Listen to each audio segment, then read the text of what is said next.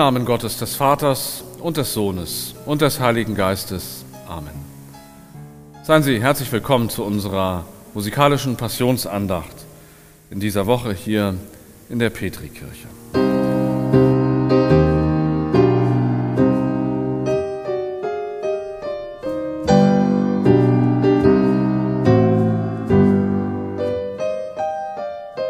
Ich lese uns einen Abschnitt aus dem Markus Evangelium Kapitel 8, aus dem auch der Wochenspruch kommt. Jesus fing an, sie zu lehren. Der Menschensohn muss viel leiden und verworfen werden von den Ältesten und den hohen Priestern und den Schriftgelehrten und getötet werden und nach drei Tagen auferstehen.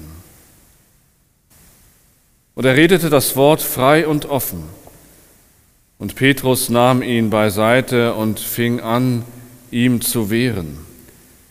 Er aber wandte sich um, sah seine Jünger an und bedrohte Petrus und sprach, Geh hinter mich, du Satan, denn du meinst nicht, was göttlich, sondern was menschlich ist. Und er rief zu sich das Volk samt seinen Jüngern und sprach zu ihnen, Will mir jemand nachfolgen? Der verleugne sich selbst und nehme sein Kreuz auf sich und folge mir nach. Denn wer sein Leben behalten will und der wird's verlieren. Und wer sein Leben verliert um meinetwillen und um des Evangeliums willen, der wird's behalten. Denn was hilft es dem Menschen, die ganze Welt zu gewinnen und Schaden zu nehmen an seiner Seele? Denn was kann der Mensch geben, womit er seine Seele auslöse? Soweit der Abschnitt aus dem Markus-Evangelium, Kapitel 8. Heute ist der Gedenktag des Apostels Judas Iskariot. Wussten Sie das? Mich würde das wundern, denn offiziell gibt es diesen Gedenktag nicht.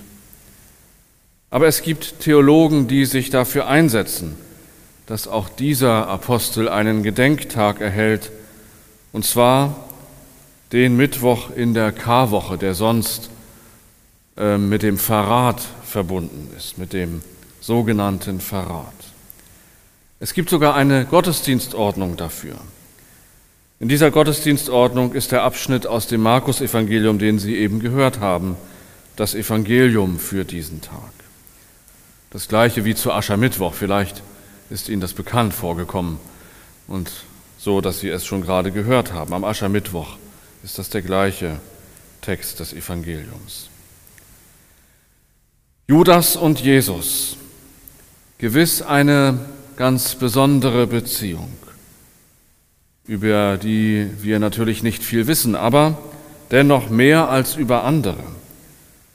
Nicht so gut wie über die zwischen Petrus und Jesus. Ein Anklang dazu haben wir eben in der Lesung gehört. Geh weg von mir, Satan, hat Jesus zu Petrus gesagt, als er die Idee äußerte, dass Jesus einen anderen Weg gehen könnte als den seines Leidens und Sterbens. Von Petrus ist auch die ehemalige, äh, die dreimalige Verleugnung Jesu in der Passionsgeschichte überliefert, deren er sich erst nach dem angekündigten Hahnenschrei in der Frühe bewusst wurde. Manche Theologen vermuten sogar, dass historisch gesehen der Verrat Jesu eigentlich eher Petrus zuzuschreiben ist, aber aufgrund seiner Wirkungsgeschichte, seiner Verdienste um das späte, spätere Christentum dann gewissermaßen in der Überlieferungsgeschichte der Texte auf eine andere Person ausgelagert wurde, nämlich auf Judas Iskariot. Wie dem auch sei, historisch fundiert lässt sich das ohnehin nicht nachweisen. Einer der Jünger hat es jedenfalls getan. Doch die Deutung dessen ist nicht so einfach, wie es scheint. Hätte es ohne diesen Verrat oder wie es die drei ältesten ne-, Evangelien nennen, ohne diese Überlieferung das gegeben, was wir als Christen seitdem begehen? Selbst wenn wir auf den Evangelisten Matthäus hören, dann ist das Bild von Judas höchst ambivalent. Da erscheint der Judas, der mit den hohen Priestern die 30 Silberlinge für die Überlieferung aushandelte, dann die Jüngerschar versammelt zum letzten Abendmahl und alle reagieren auf die Ankündigung Jesu, dass einer von ihnen ihn überliefern wird mit dem Satz, bin ich's, Rabbi? Sie alle trauen es sich selbst zu, dies zu tun. Sie alle. Auch Jesus selbst, so scheint es, sie alle waren in einer höchst angespannten Stimmung.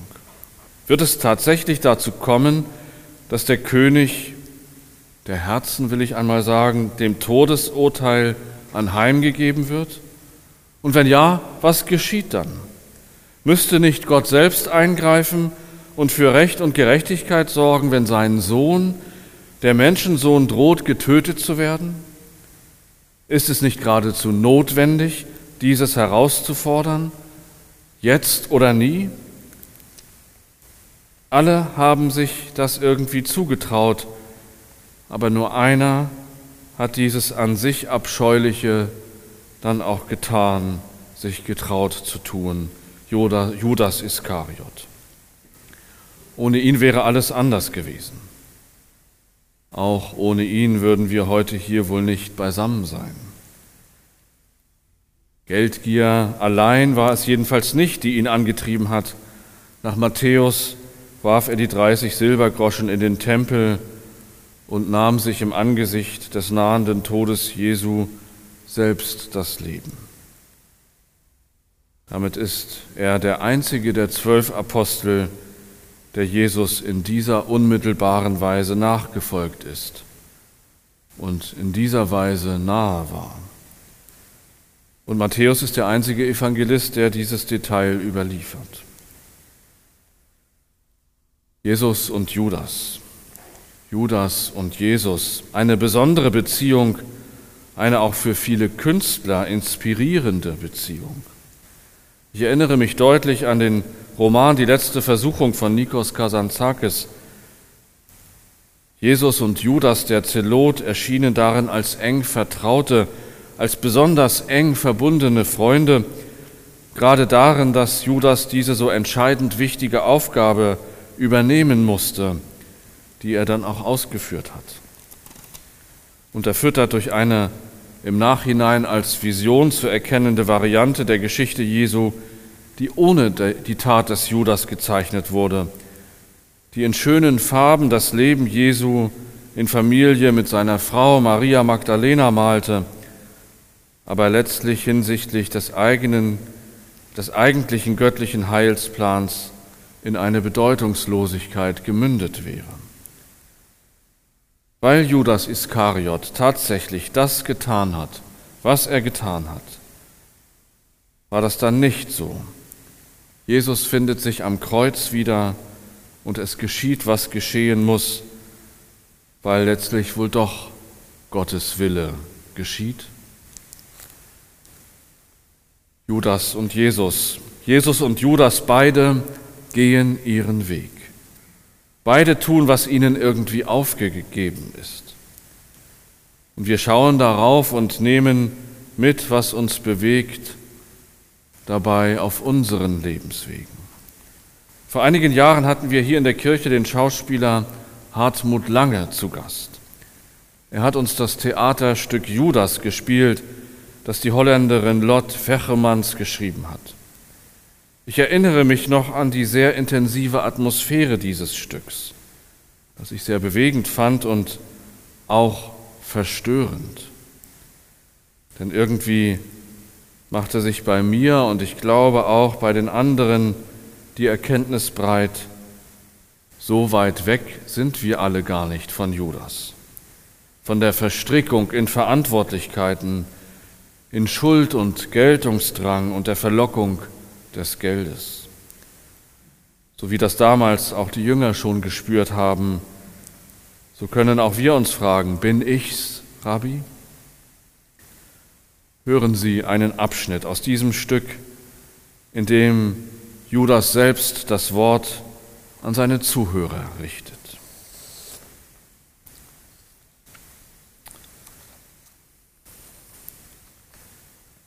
Ich habe ihn gegrüßt, ja, an dem bewussten Abend mit einem Kuss.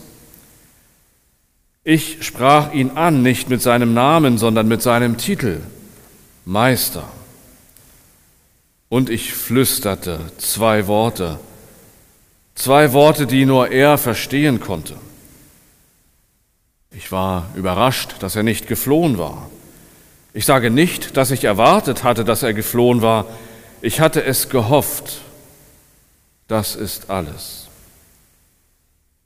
Wir verließen nämlich oft die Stadt bei einbrechender Dunkelheit, nahmen den Weg Richtung Bethanien oder an einen anderen ruhigen Ort, einen Ort außerhalb Jerusalems, wo uns viel Ablehnung entgegenschlug, wo die hohen Priester und die Ältesten des Volkes ihm schon seit Tagen auflauerten, wie Raubtiere, die ihre Beute beobachteten.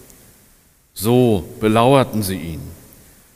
Jeden Schritt, den er machte, jedes Wort, das er sprach, wurde von ihnen registriert. In den Tempeln, ihren Gotteshäusern wohlgemerkt, verkauften sie Vieh und Alkohol und Teppiche, um dem Kaiser in Rom Steuern zahlen zu können. Schauen Sie, ich habe nichts gegen Geld oder Handel, wirklich nicht. Ich weiß sehr genau, wie nützlich Geld ist. Aber dieses Geld, dieses Geld war feiges Geld, nicht dazu da, es zu nutzen, nicht dazu da, weiterzukommen, sondern um es zu verschwenden an mehr Macht, mehr Ansehen, mehr Sicherheit. Das Geld war dazu da, drauf zu spucken. Ich spucke drauf, ja, noch immer. Ihr ganzes Geld war verseucht, jede Münze, und ich weiß, wovon ich rede. Dreißig Silberlinge hatte ich in der Hand, dreißig ihrer verseuchten Silberlinge. Ich bin kein Mann, der lange zweifelt. Wer lange zweifelt, hat Angst, das weiß doch jeder. Angst, sich zu entscheiden, Angst vor den Folgen, Angst am Leben teilzunehmen. Aber das Leben geht weiter, auch wenn man weiter zweifelt. Die Zeit wird nicht stehen bleiben. Das Leben wird nicht warten, bis man sich endlich entschieden hat, was man tut. Dieses oder jenes, das eine oder das andere. Manchmal spaltet sich das Leben im Bruchteil einer Sekunde in zwei Hälften. Eine Entscheidung, trotz allem getroffen trotz allem, was da in einem wühlt und kämpft, hämmert und klopft. Ich hatte Angst. Ja, Angst vor den Folgen. Nicht vor den Folgen für ihn, sondern für mich. Wenn man nur daran gewöhnt ist zu folgen und nicht daran an der Spitze zu gehen, wenn man immer nur im Schatten steht, was ist man dann in Gottes Namen wert? In Gottes Namen ja, ich verspreche mich nicht. Ich hatte auch einen Gott, auch wenn ich ihn nicht Vater nannte und mich selbst nicht Sohn. Ich entscheide mich schnell. Ich bin jemand, der Knoten durchhaut, der eine Richtung einschlägt und dann den Weg geht, der vor ihm liegt. Ich habe immer gewusst, wofür ich stand. Von allem, was man über mich behaupten kann, ist das auf jeden Fall wahr. Ich habe immer gewusst, wofür ich stand. Wenn man nichts tut, kann man auch nichts falsch machen und auch nichts richtig. Ja, denken Sie mal darüber nach und nicht denken, das ist ein Klischee. Natürlich ist es ein Klischee, aber warum? Warum ist es ein Klischee? Weil es wahr ist. Darum. Also, denken Sie mal darüber nach. Wenn man nichts tut, kann man auch nichts falsch machen und auch nichts richtig. Ja. Es ist doch blöd, die Wahrheit runterzumachen nur weil sie ein Klischee ist oder weil sie einfach ist. Zu einfach. Seit wann müssen Dinge schwierig sein, um wahr sein zu können? Wer hat sich das ausgedacht? Manchmal wird einem schlagartig klar, warum man lebt. Ein Schwerthieb, schneller als das Licht. Man sagt, ich sei ein lockerer Typ gewesen, dass ich es nicht so genau nahm mit Recht und Unrecht und dass er mich in seine Obhut nahm, um mich vor dem Bösen zu behüten. Aber das stimmt nicht. Er wollte niemandem vor den, niemanden vor dem Bösen behüten. Er sagte nicht, was man tun oder lassen soll. Er zeigte einem nur, was man tat und welche Folgen das hatte. Das war alles. Angenommen, Sie hätten damals gelebt. Mal angenommen. Hätten Sie ihn dann empfangen als den Erlöser, den Messias, den König des neuen Reiches, einer neuen Zeit? Hätten Sie ihm mit Palmwedeln zugewinkt und gerufen, Hosianna, der König ist gekommen, der Christus ist geboren oder wären sie drinnen geblieben, aus ihren Häusern spähend auf den Mann, der etwas brachte, was niemand wirklich verstand? Eine Botschaft, ein Beispiel, ein Opfer? Wo hätten Sie gestanden? Am Wegesrand oder hinter den Fenstern? Oder wäre das egal gewesen? Sind wir alle ein Spielball des Schicksals? Wird uns unser Platz angewiesen und nicht von uns selbst gewählt? Es ist verlockend, verlockend, das zu glauben, nicht wahr? Dass deine Geschichte geschrieben ist, noch bevor du geboren wirst und dass du höchstens einmal mehr flehen kannst, lass diesen Kelch an mir vorübergehen. Aber manchmal geht er nicht vorüber. Manchmal wird er einem in die Hand gedrückt und man muss trinken vom sauren Wein. Das galt nicht nur für ihn, sondern auch für mich.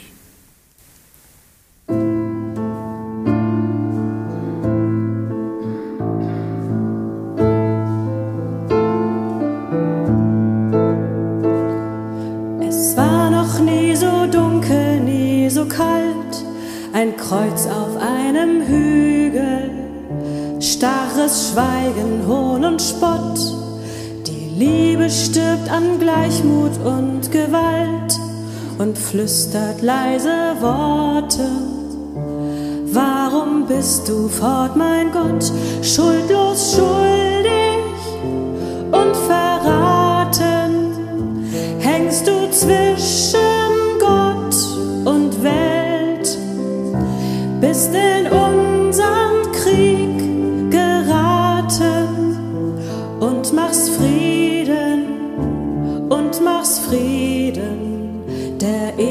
hält. Geht hin im Frieden des Herrn. Der Herr segne euch und behüte euch. Der Herr lasse leuchten sein Angesicht über euch und sei euch gnädig. Der Herr erhebe sein Angesicht auf euch und gebe euch Frieden. Amen. Falschen Wegen ungezählt, schuldlos schuldig und verraten, hängst du zwischen